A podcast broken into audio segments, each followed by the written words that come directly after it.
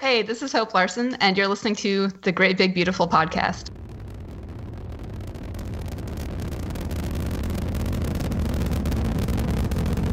Have you ever been to Disneyland? Affirmative. That was definitely an e-ticket. I can't believe all the new gadgets they've got now. For a while, we didn't even have a house phone, not to mention laser discs, high def TV. You are listening to the Great Big Beautiful Podcast. This week on the show, I think you have to keep like I I let people know like that I'm collecting puns. So I'm like, if you say a pun, I'm gonna tell you. I'm gonna ask you politely if I can use that pun. uh, but it is funny because once you start writing them, it kind of just flows. Like my favorite badge in the book is the "That's accordion to you" badge. Ah, yes. And that just like that just kind of fell out of the sky, and I was like, that is like the, my favorite thing that I've written in a really long time. here are your hosts, Jamie Green and Justin Connors. This is the Great Big Beautiful Podcast. You can find us on Facebook and Twitter at the GBB Podcast, as well as anywhere you get your podcasts from in your apps. Merry, I guess I don't want to, I was going to say Merry Christmas. Happy, I don't know. I, I'm just so excited. Christmas is coming up really quick for us at the time of recording this. And I know you may be listening to this like July and you're about like, what is this guy talking about? but we're at Christmas time. How you doing? How you doing? Jamie? Oh, I'm doing fine. Thanks for confusing everybody about, you know, calendar stuff. Hey, look, if they're listening in July, Yeah. it's Christmas in July. So There you go. So happy holidays, happy new year, happy 4th of July, Memorial Day. Valentine's Day. Let's just Yeah. cover it all. That's that's hilarious. um, so this week, Jamie, we did this interview a little bit ago, Yeah. but but we we didn't want to hold off on this one anymore, so we're putting it out this week. You talked to Marika Tamaki. Yeah. I, I, said- I said it right, right? I did it right. I never pronounce names right. No, that's okay. I'm, I'm awful with names too. Yes, Mariko Tamaki. Um, I talked to her uh, an unforgivable number of weeks ago. Uh, we just got caught up with a lot of uh, episodes in the can that we had to release for for one reason or another, and um, so I apologize, uh, Mariko, that this took so long to get out. But here we are, everybody. Nobody else knew that, so I didn't actually have to say any of that. But um, Mariko, Hey, t- it's good to acknowledge just in case she's that's listening, right. That's right so um we're talking to her today because um the newest book she has out is the first of a series and if anybody knows the lumberjanes comic book and the graphic novels um first of all if you don't know them why don't you know them? Go pick them up right away. Um but it's a it's an amazing uh, comic book series that they've just now turned into a series of middle grade novels uh, and she, uh, Mariko Tamaki is writing them. And so the first one is out. I believe uh, there's going to be four of them, each one sort of focusing on one of the main characters of the Lumberjanes. Um, and the first book out is Unicorn Power. Um, and it's just so much fun. Like if you if you like the Lumberjane stories, if you like those characters, if you like the, the graphic novels, like pick up this this book and follow through with the series because it's just so true to the characters and it's just so much fun. Like you can tell reading this that she just had a blast writing it. Um, so I highly, highly, highly recommend the book. Um, but we also talk about a bunch of other things. So sh- um, she's recently um, pretty well known for a book called This One Summer, um, a graphic novel that she did with her cousin Jillian Tamaki. Um, Mariko wrote it, Jillian drew it. Um, that book um, is mostly in the news for being, I think, the most banned book in the country for this year. Yeah. Um, and uh, ironically, it also won, it was also the first graphic novel that won the Caldecott honor. Um, it won a Caldecott honor and it won the Printz honor in 2015. Um, so it was sort of groundbreaking in that year just because it was the first graphic novel to win a Caldecott. Um, Mhm. and Caldecotts, if you don't know, are typically given to picture books. Um, you know, like the 30, 40 page picture books that are for really young readers or, you know, read aloud to young readers. And so this kind of made a splash because this book is not intended for the picture book crowd.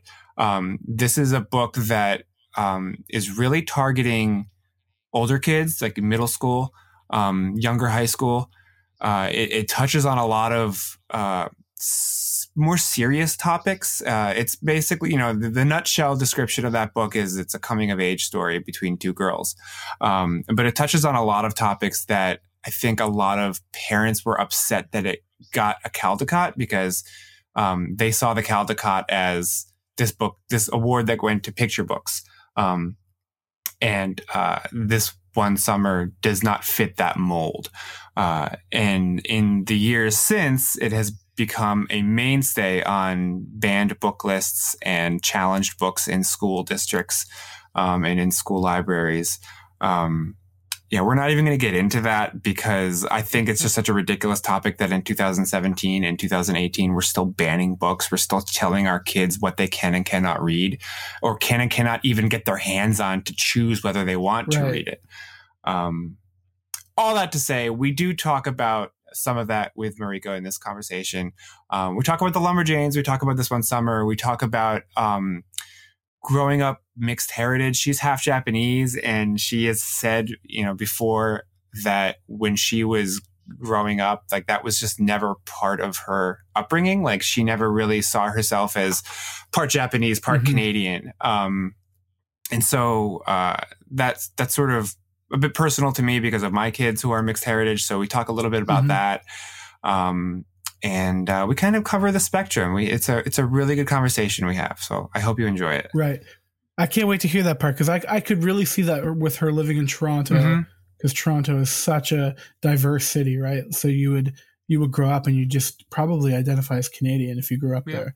Not, not not in all cases, but in her case, obviously. So that'd be that, that's re- really interesting. I can't wait to hear it too because I'll be listening just as you're listening. yes, because this was Ooh, just this was another just me. So Yes, Justin's. Justin's you know falling behind. I I, I don't know what's up with them guys really. Yeah, he's just yeah. He, he's got a it. All right, guys, we're gonna go play that interview for you right now. I hope you enjoy. Mariko, thank you so much for taking the time to talk today. It's just an honor to have you here. Oh, thanks for having me. Um, I w- wanted to start off with the Lumberjanes book since it's the newest one you've got out. Um, but Yep. how did you first get uh, attached to the Lumberjanes? I mean, I was previously like a huge fan of the Lumberjanes. Like, I was kind of an obsessive fan of the Lumberjanes for a very long time.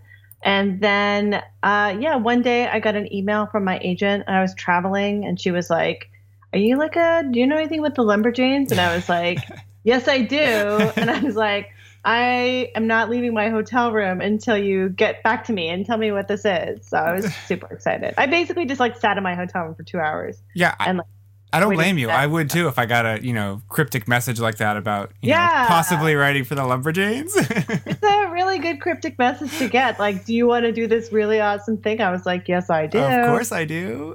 Yeah. Well, I mean, so it was exciting, but was it intimidating at all? Because I mean, those are characters who ha- already have like very clearly defined voices, and you know, you're you're stepping into this world that people feel like they already know these characters.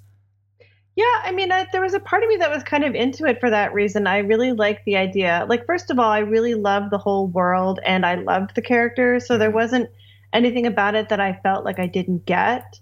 Like, I totally felt like I was on the same page as the creators in terms of what they were trying to do.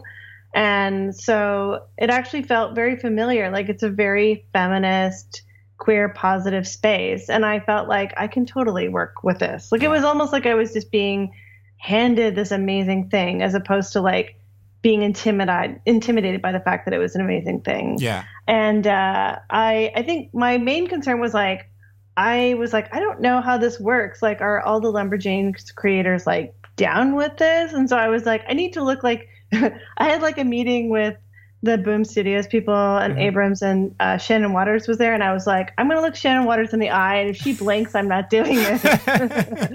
but she was super. She was like, Look, it's gonna be great. Like, don't worry about it. And Yeah. as soon as I had, um, as soon as I got sort of the okay to do it, I was like, I know exactly what the story is gonna be. It was like a very easy transition into working on the books. Yeah. Uh, so um, Brooke Allen did the illustrations for the book, and she also works on the comic. But I mean, did you have any sort of was there collaboration, or did you pick anyone else's brain? Like, did you sit down with Noelle or Grace and say, okay, now what do you guys think?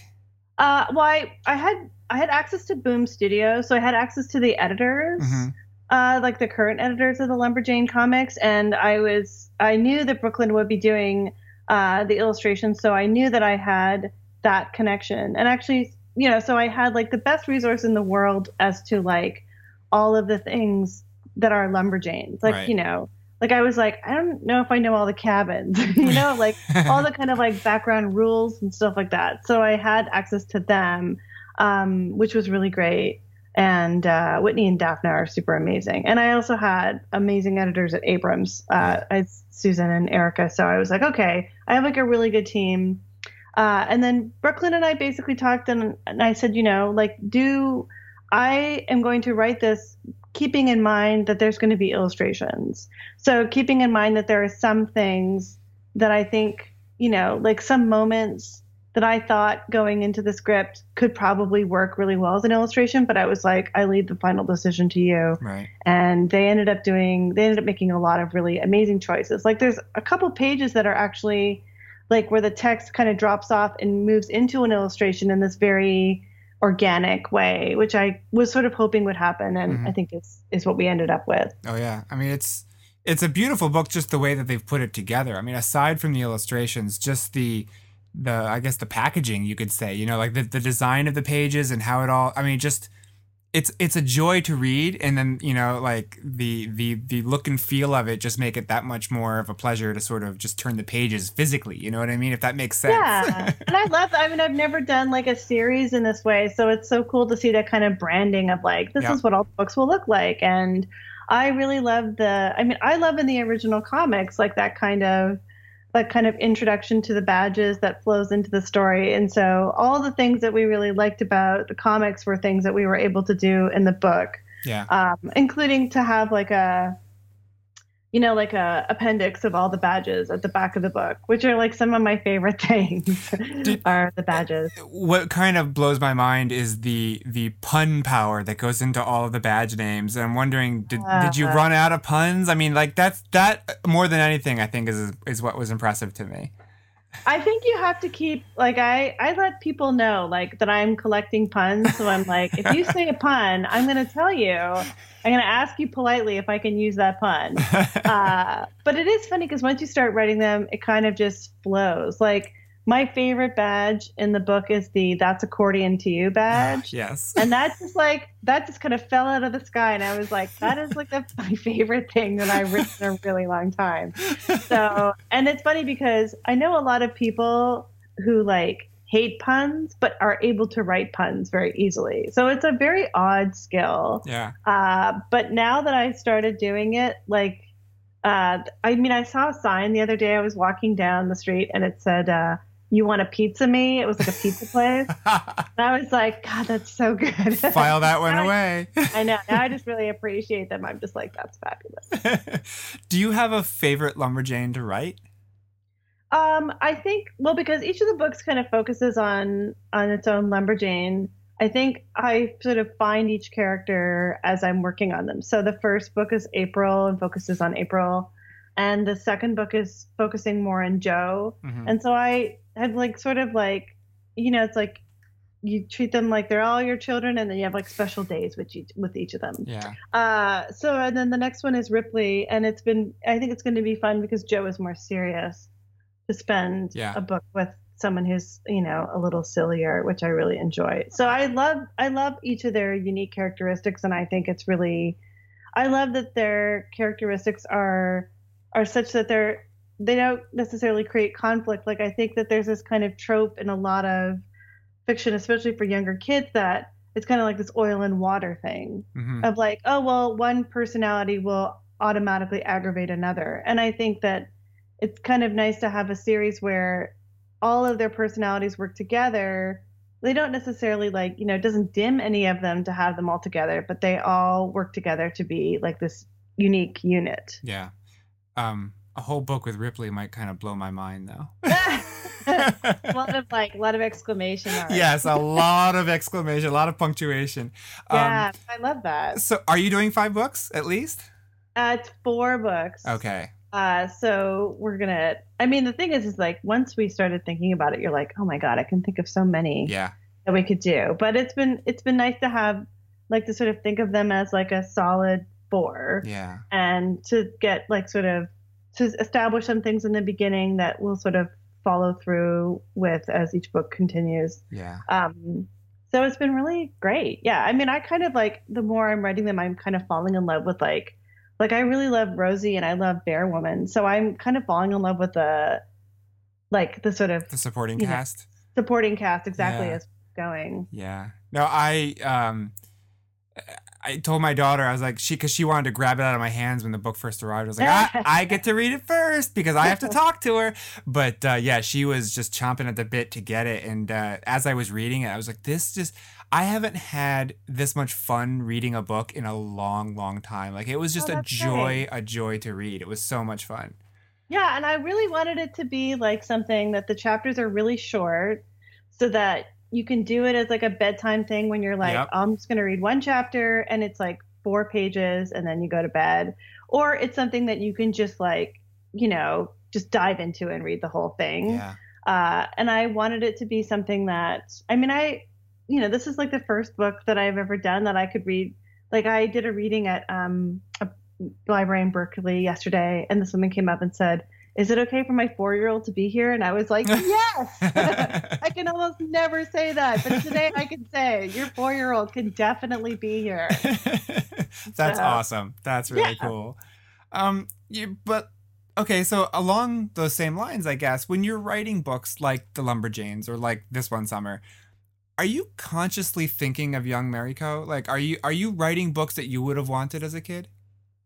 Um, I don't think I was with this one summer. With this one summer, I was really kind of focused on that story and just telling that that story accurately. But I think with the Lumberjanes, I I'm hyper aware that I that these books didn't exist when I was a kid. Yeah. But I mean, at the same time, like I was such a voracious reader when I was younger, and I was obsessed with Harriet the Spy Oh yeah. and like the mixed up files of Miss Basil E. Frankweiler, like all of those books. So I definitely love the idea of creating a book that has queer characters and gender queer characters and all of these things in it Mhm. that are still like sort of like the kinds of um, i mean also like the one thing that used to always upset me when i was a kid was that every book that i liked as a kid there would be a part in the story where someone would do something mean to somebody else which was always so traumatizing for me and i love that's not part of these books like Yeah. so i'm aware that i'm creating something that if i was 10 i would i would be so into it Yeah.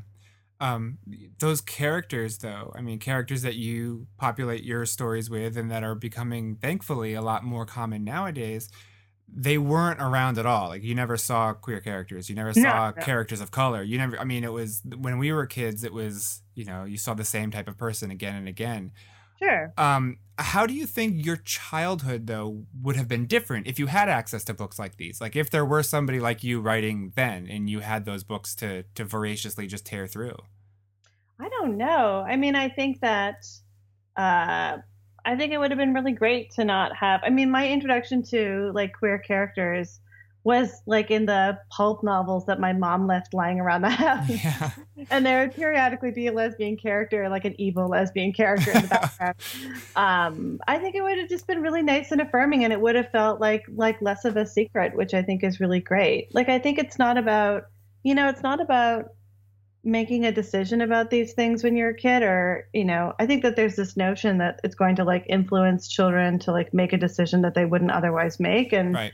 truth is that the, the decision is there it's just a matter of how you feel about it and if it was something that i mean i know many kids now who like little boys who wear nail polish and you know, sparkly things. And I, my, uh, my girlfriend has a, a cousin who like bedazzled his bicycle helmet the last time we saw him. Nice, nice. You know, and it doesn't mean anything. It just means that like that he's free to make more decisions and to, you know, explore more things. Like I also think that this is a great book for girls and for boys to be able to sort of look at, Mhm. you know, to have a little like another layer of empathy or sympathy for characters outside of just, you know, uh, that are just a reflection of you, right? Like I think that that's amazing. Yeah, absolutely. I think it's it's it's always been critical, but they've never had it. And I think one of the greatest things, one of the greatest you you know sea changes, I guess, that I've seen in young adult and books for kids is that these characters are showing up with a little bit more regularity, you know, and Yeah. it's I think even for kids who, you know, this doesn't resonate with, maybe, you know, they like, okay, I understand that this exists and there are people like this, but that's not me. I think it's still important for those kids to see, you know? I mean, it's it does it's it's it's important for everybody to see these characters as as who they are and that they're there, you know, and to not keep sweeping them under the rug. So I I love to see that it's it's becoming a little bit more common in books for kids. Yeah, no, I think it's really great. I think it's like a culture of like, you know, versus like, you know, when I was a kid, anything you did that made you stand out from anybody else or made it like that possible that you were different from anybody else was like automatically a bad thing. Mhm. And the idea of sort of sowing the seeds of a culture that says, you know, if you come across somebody who's different, you know, that's okay, where Yeah. it's awesome, you know, like that that's a possibility I think is, you know, it's it's um, you know, Yeah. would be great. yeah, absolutely.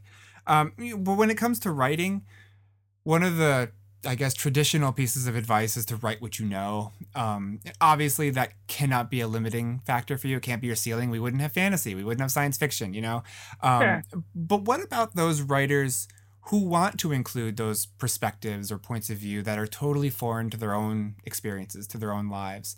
Uh, this i mean it, it- this pops up and it's been a sensitive issue lately. So i wonder what your advice would be. If like if if a, if a writer were to come to you and say listen i'm straight but i really want to include a queer character like is that okay? Is that cool? What do you say to them?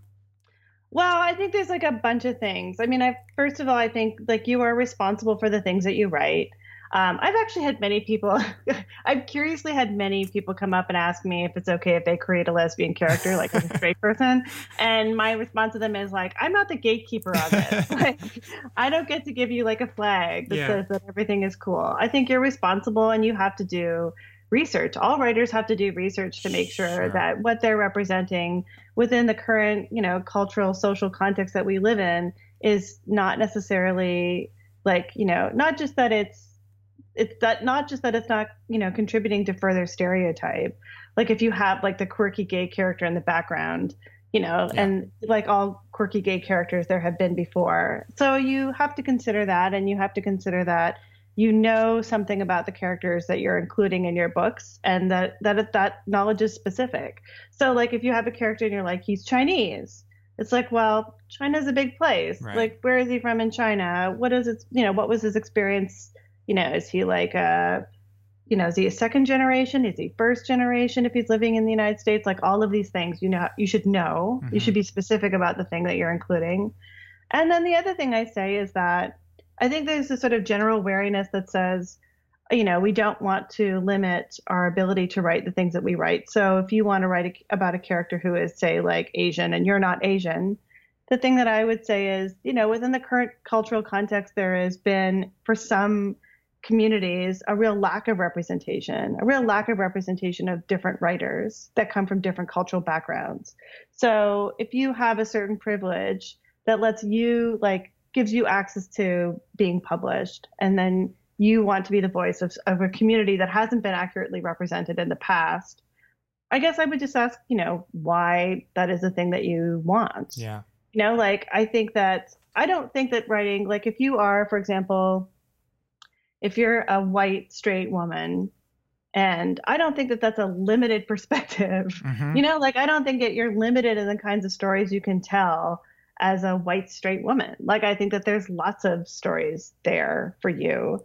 And so if you're like, well, but I really, really want to write a book about, you know, about a Korean, you know, immigrant, or I want to write a book about like a you know Korean person in America or any other experience. yeah. Like I just always I'm curious as to why. Like what is it about that?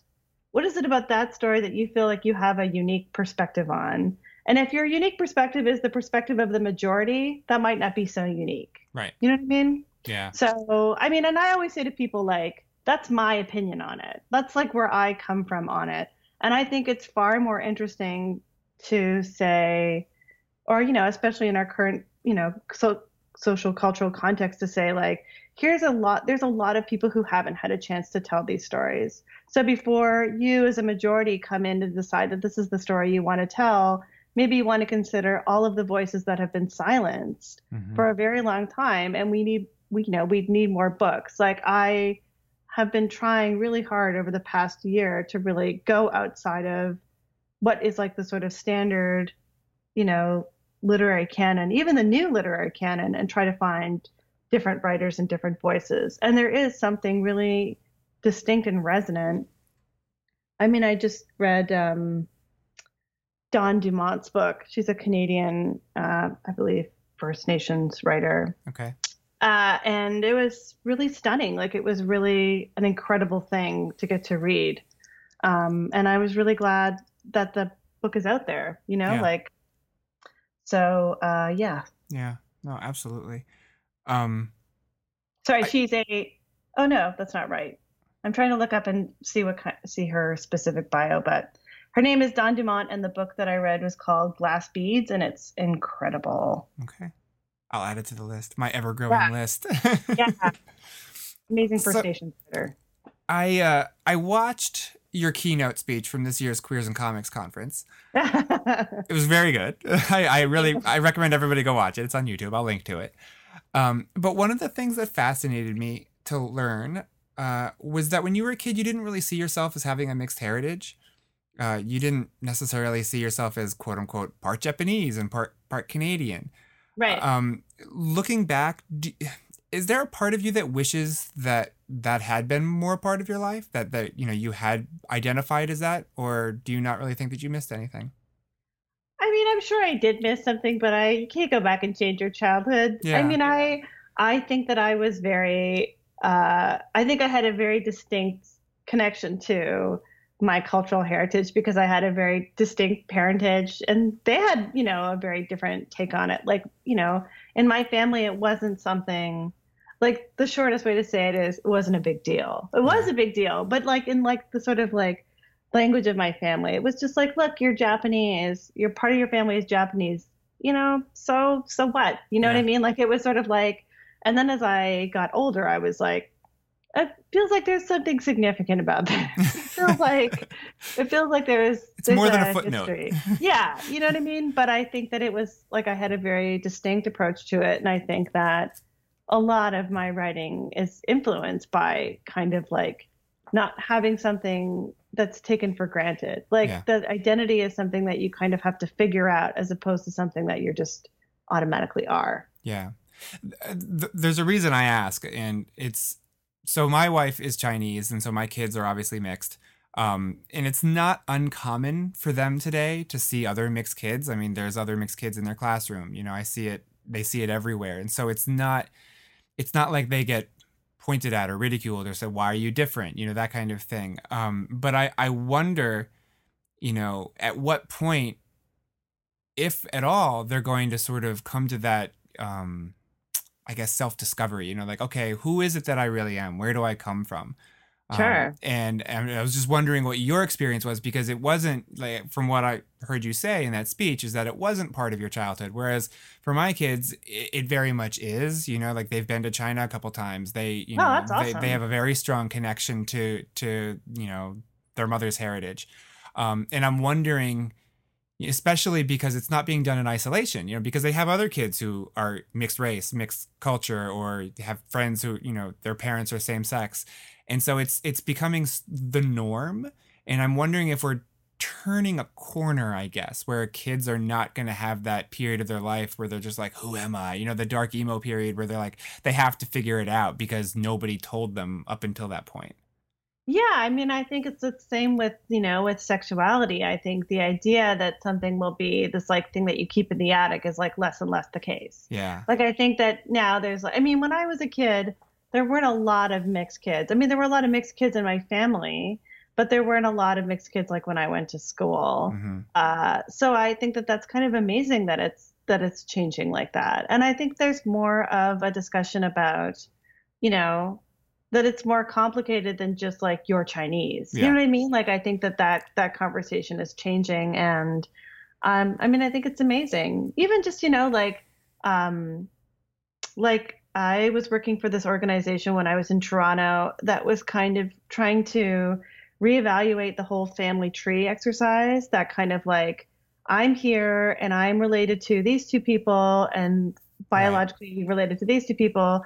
And they were sort of trying to sort of remap that conversation of like, here's all the people in my life, and here's the people who are raising me, and here's the people who are like really important to me, as opposed to like really essentializing this kind of like, you know, Yeah. biological heritage type thing. Interesting. So I think that there's more conversations about it, which I think is really great. You know, there's not that like, it's almost like, you know, and no one's going to be horrified if somebody says something that's outside the status quo. Like, Right. it's a little easier now, you know, Yeah. which I think is really great. Yeah. And I don't I don't know if I don't know if our experience or her experience, you know, living it is is unique just because of where we live. You know, we live outside of DC, so it's a very international area. Um, Sure. I don't know if it's unique because of that or if it really is more widespread and maybe people just aren't mentioning it as much, you know? But I, I don't, because I don't know if, like, if you were to go to Kansas or Idaho, whether it would be the same situation, you know? Um, but it, it is refreshing to at least see the changes here compared to when I was a kid. Yeah. I mean, I think it's really, I mean, it is kind of funny when you kind of go to different parts of either Canada or the US and you're like, oh, not everybody thinks the same thing Yeah. in every part of the country. yeah. but I I mean I feel like it's you know I mean it is interesting because I you know when uh when this one summer was banned or was challenged as many times as it was last year you could see that there's like more conversation happening Yeah. that there's publishers who feel more and more comfortable comfortable publishing books that are discussing subjects that another population feels are taboo and inappropriate so now you have this conflict. You know, now you have these like two conversations coming up against each other. And I am a firm believer.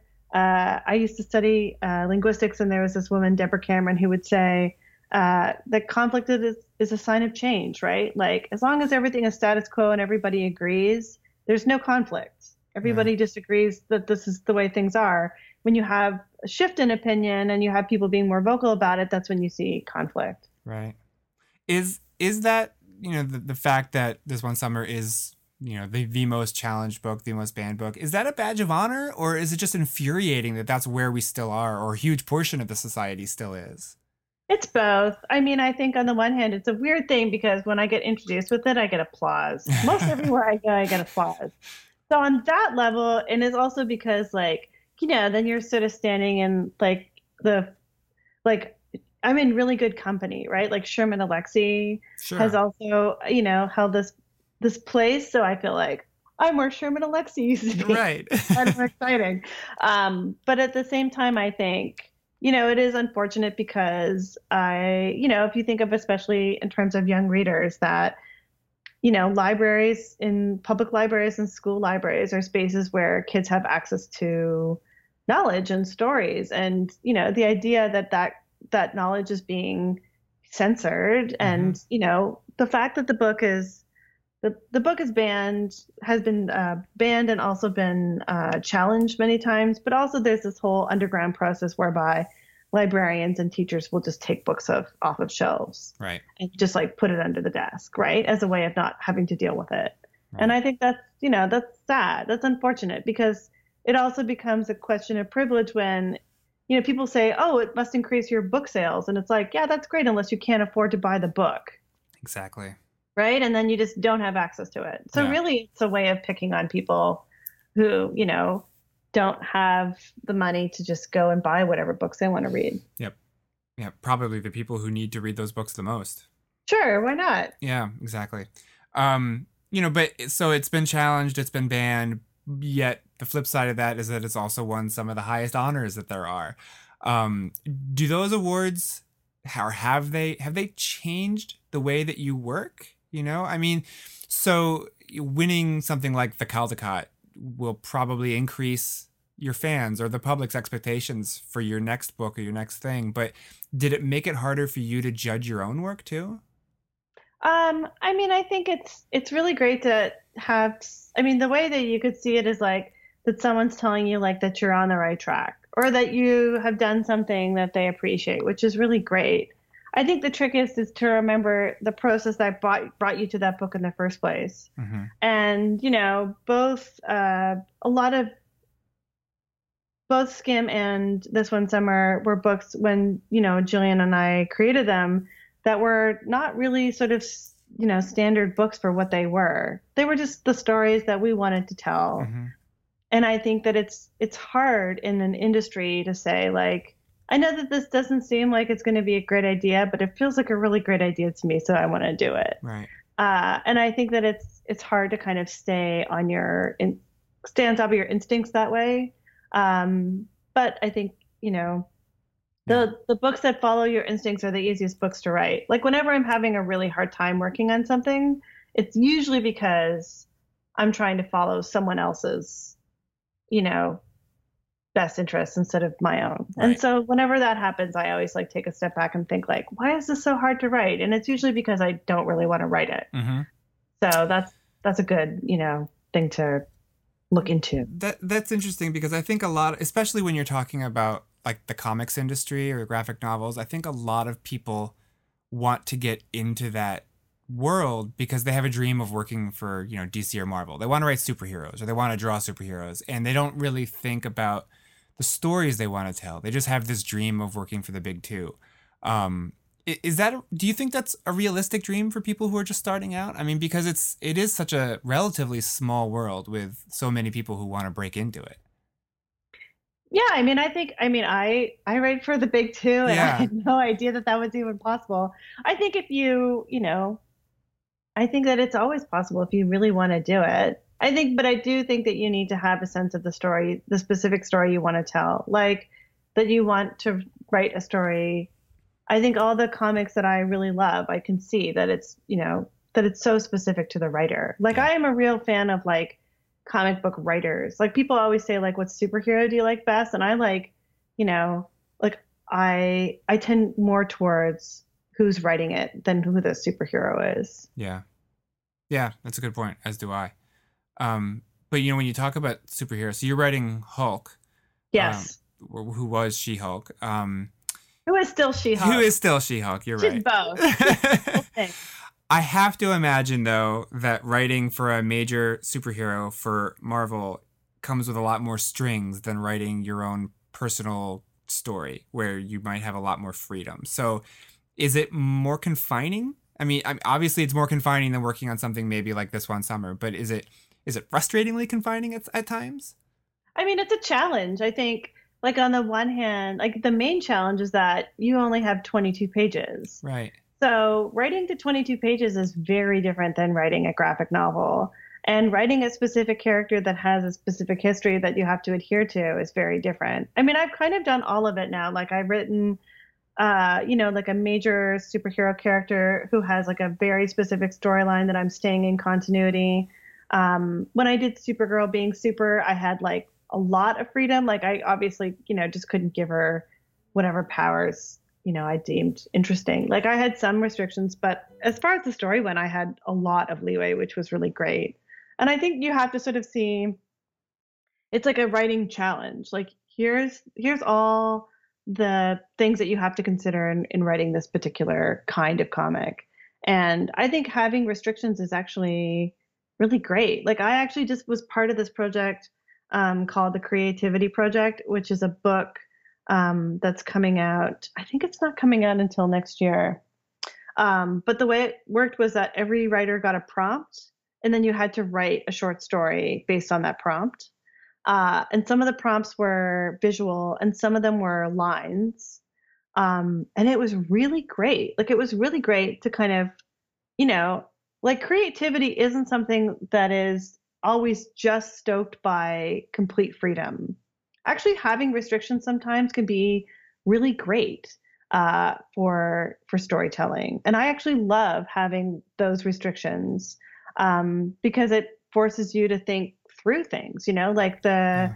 the prompt I got was this was this really amazing illustration by Lisa Brown.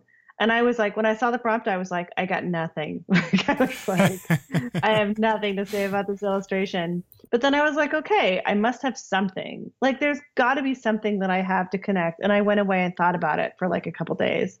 And then the story that I came up with is actually one of my favorite stories that I've written in a long time. really? So, you know, and I would not have written it if it hadn't been for this particular exercise. Um, so it was really great. Like I think it kind of forces you into places that you wouldn't that you wouldn't already go. And I think it's worth considering that. It's like I think when you're younger and you're an artist, you think like I have to be able to do what I want to do or I'm not going to be good. Like if I don't have complete freedom to do exactly what I want to do, exactly the way I want to do it, it's not going to be okay. And the truth of the matter is there are lots of writers who work within and do great things within Yeah. certain restrictions. Well, I think that's important when, especially for younger either writers or actors or whatever your craft is. You have, I think you're absolutely right. Those restrictions are what help you think about what it is you're trying to say. Complete freedom sometimes is just too much. Yeah, I think that's true. I mean, that said, is like having the freedom, you know, having the freedom to like roam and just let your brain go wherever it's going to go. Like, I was just in France and I was like totally in love with this idea of like sitting in a park all day and just letting your mind wander wherever it's going to go. I thought that sounds really nice. it does sound really nice. but then I think the thing is, it's not to say, like, I think the first time any, I, I've worked with younger writers before, and I know the first time you edit a younger writer, there's always this moment where they're like, you know, like it's like a terrifying thing to have someone tell you, like, it's not quite there. You need to fix this thing.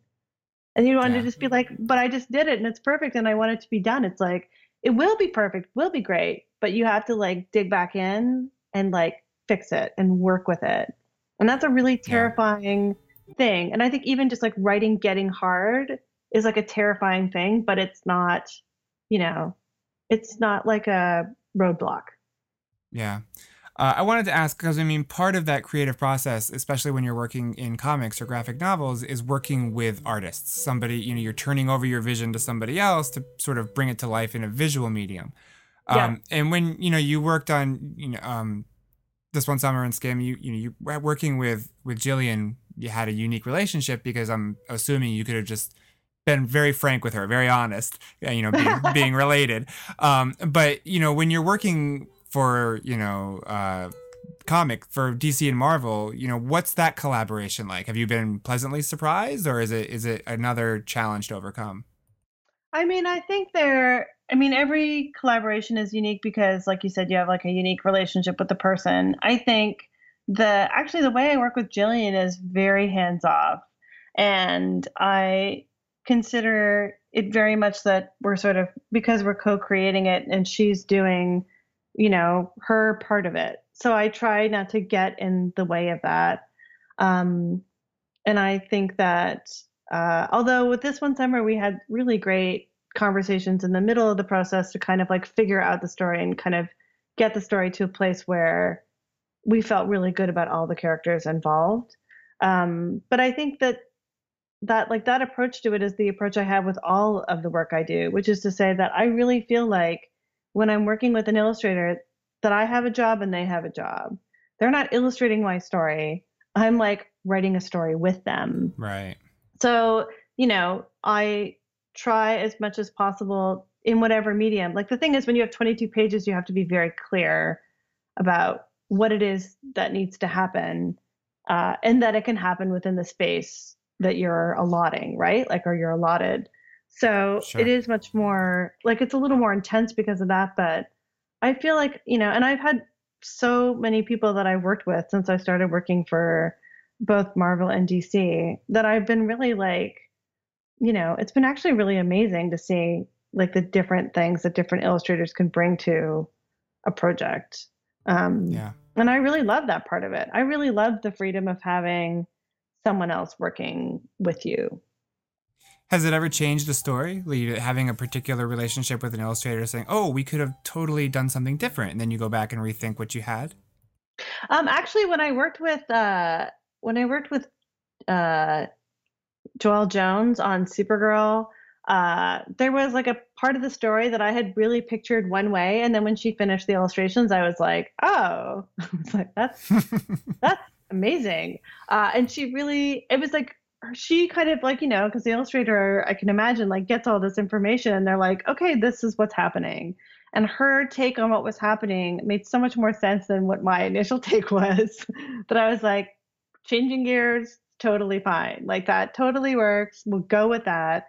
Um, and it really, uh, it really affected the story in this really positive way that I was really happy with. So I think you also have Yeah. to trust, you know, that you're not the only person who has some something to say. You know, No, yeah, absolutely. Um, are there any particular characters that you you really want to write? Um, at the moment, you know, at the moment, I feel like pretty good about all the things that I've been able to write. You should. Uh, I um, I mean, I really like superhero stories, so I, I I hope to still get more chances to write more superhero stories. I definitely, um, I definitely have been in more and more inspired by movies and uh, would love to do sort of more adaptations. Like I'm really curious to see how the new Heathers um, television show oh right. works. I keep forgetting that's that's a thing that will exist. I know, right? But I know for some people they're like, no, but I'm like, I am super interested in because I think for the- all the people who say, well, the original movie will be so much better, I'm like, obviously the original movie will be awesome. And you'll always have the original movie. But I think it's interesting. Like, my current curiosity is I am super fascinated by um, movies that are cast with mostly men Mm. uh, and uh, and or like that have like what seems to be like a you know like a sort of like a rebel take on something and i'm like it's not really a rebel take because all the ca- all the characters are who they should be like i saw the movie split which is Yeah. about like this you know this guy with multiple multiple personalities and um you know these these girls and i was like why can't it be that we just switch the genders of everybody right. and doesn't that that seem like it would be a really cool or like a comic book or a movie that just like takes all the genders of the, all these movies Yeah. like i just saw king arthur oh, and i was like why can't you just switch that up you know like if we can change some things about a story like there's some things about a story we're okay with moving around right. why don't we just change like a bunch of stuff Just- with regards to gender and just see how it plays out Yeah. Well, I agree with you. Unfortunately, not everybody agrees with you. i know I, you know, like I think that the thing is, is that you know we're we're in a diverse, diverse multimedia place where we get to have lots of movies and lots of That's comics true. and mm, lots of books, and everybody gets their own book and now. that's that's what but that's what kind of bugs me is or the the mindset that everything has to be for me you know like why like okay that movie's not for you let it go it's for somebody Right. else it's not for it's not supposed to be for you you know I mean, look, I paid and watched Split. like I still go to these movies, Right. even though I'm like, this is clearly not for me. right but I love the director, so I'm like, I'm gonna still go. But you know, I'm you know, I sit through it even though like I don't find it insulting that it's not for me. Right. I just know like this is this is not what I want, but yeah at some point they'll make what I want. well that's because you're mature and open-minded about it I try. I mean, I may not be mature. When I walked out of the movie, I was super pissed. But now I'm like, now I feel better about it, obviously. all right last question and then i will let you go The- i saved the hardest one for last if you had to classify yourself as a type of candy what would you be Oh my gosh. That is tough. I I think I'm a jawbreaker. nice I'm a jawbreaker. And like a one of those old school jawbreakers that you buy and then you never eat it because it's so terrifying and there's so many layers. it Like, just it just a- sits at like the bottom of the candy bowl or in your pocket or something Yeah, like I'm like a tooth breaking jawbreaker that's just gonna sit in your drawer forever. I love it. Triumphant and never eaten. I love it. Mariko, thank you so much for your time. This has just been such a pleasure. Yeah, thanks a lot for having me. So I was reading a little bit about Mariko Tamaki's. Uh, I was just reading through her biography. One of the awards she won was a Canadian award called the Joe Shuster Mhm. Award, and that remi- and that a lot of people, a lot of people actually don't. I mean, there might be some people that know, but a lot of people don't realize that he was Canadian, and he had a hand in creating Superman. And we have these things in Canada called heritage moments. Have you ever heard of those, I Jamie? Have I talked about them? I have not.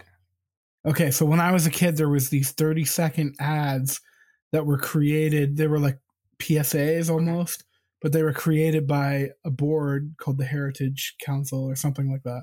And they were just basically like snippets into Canadian history. And they were dramatizations and they would play all the time. So we literally, Canadians of a certain age, like my age, millennials, would remember these playing constantly on, Canadian On TV. so these are TV ads.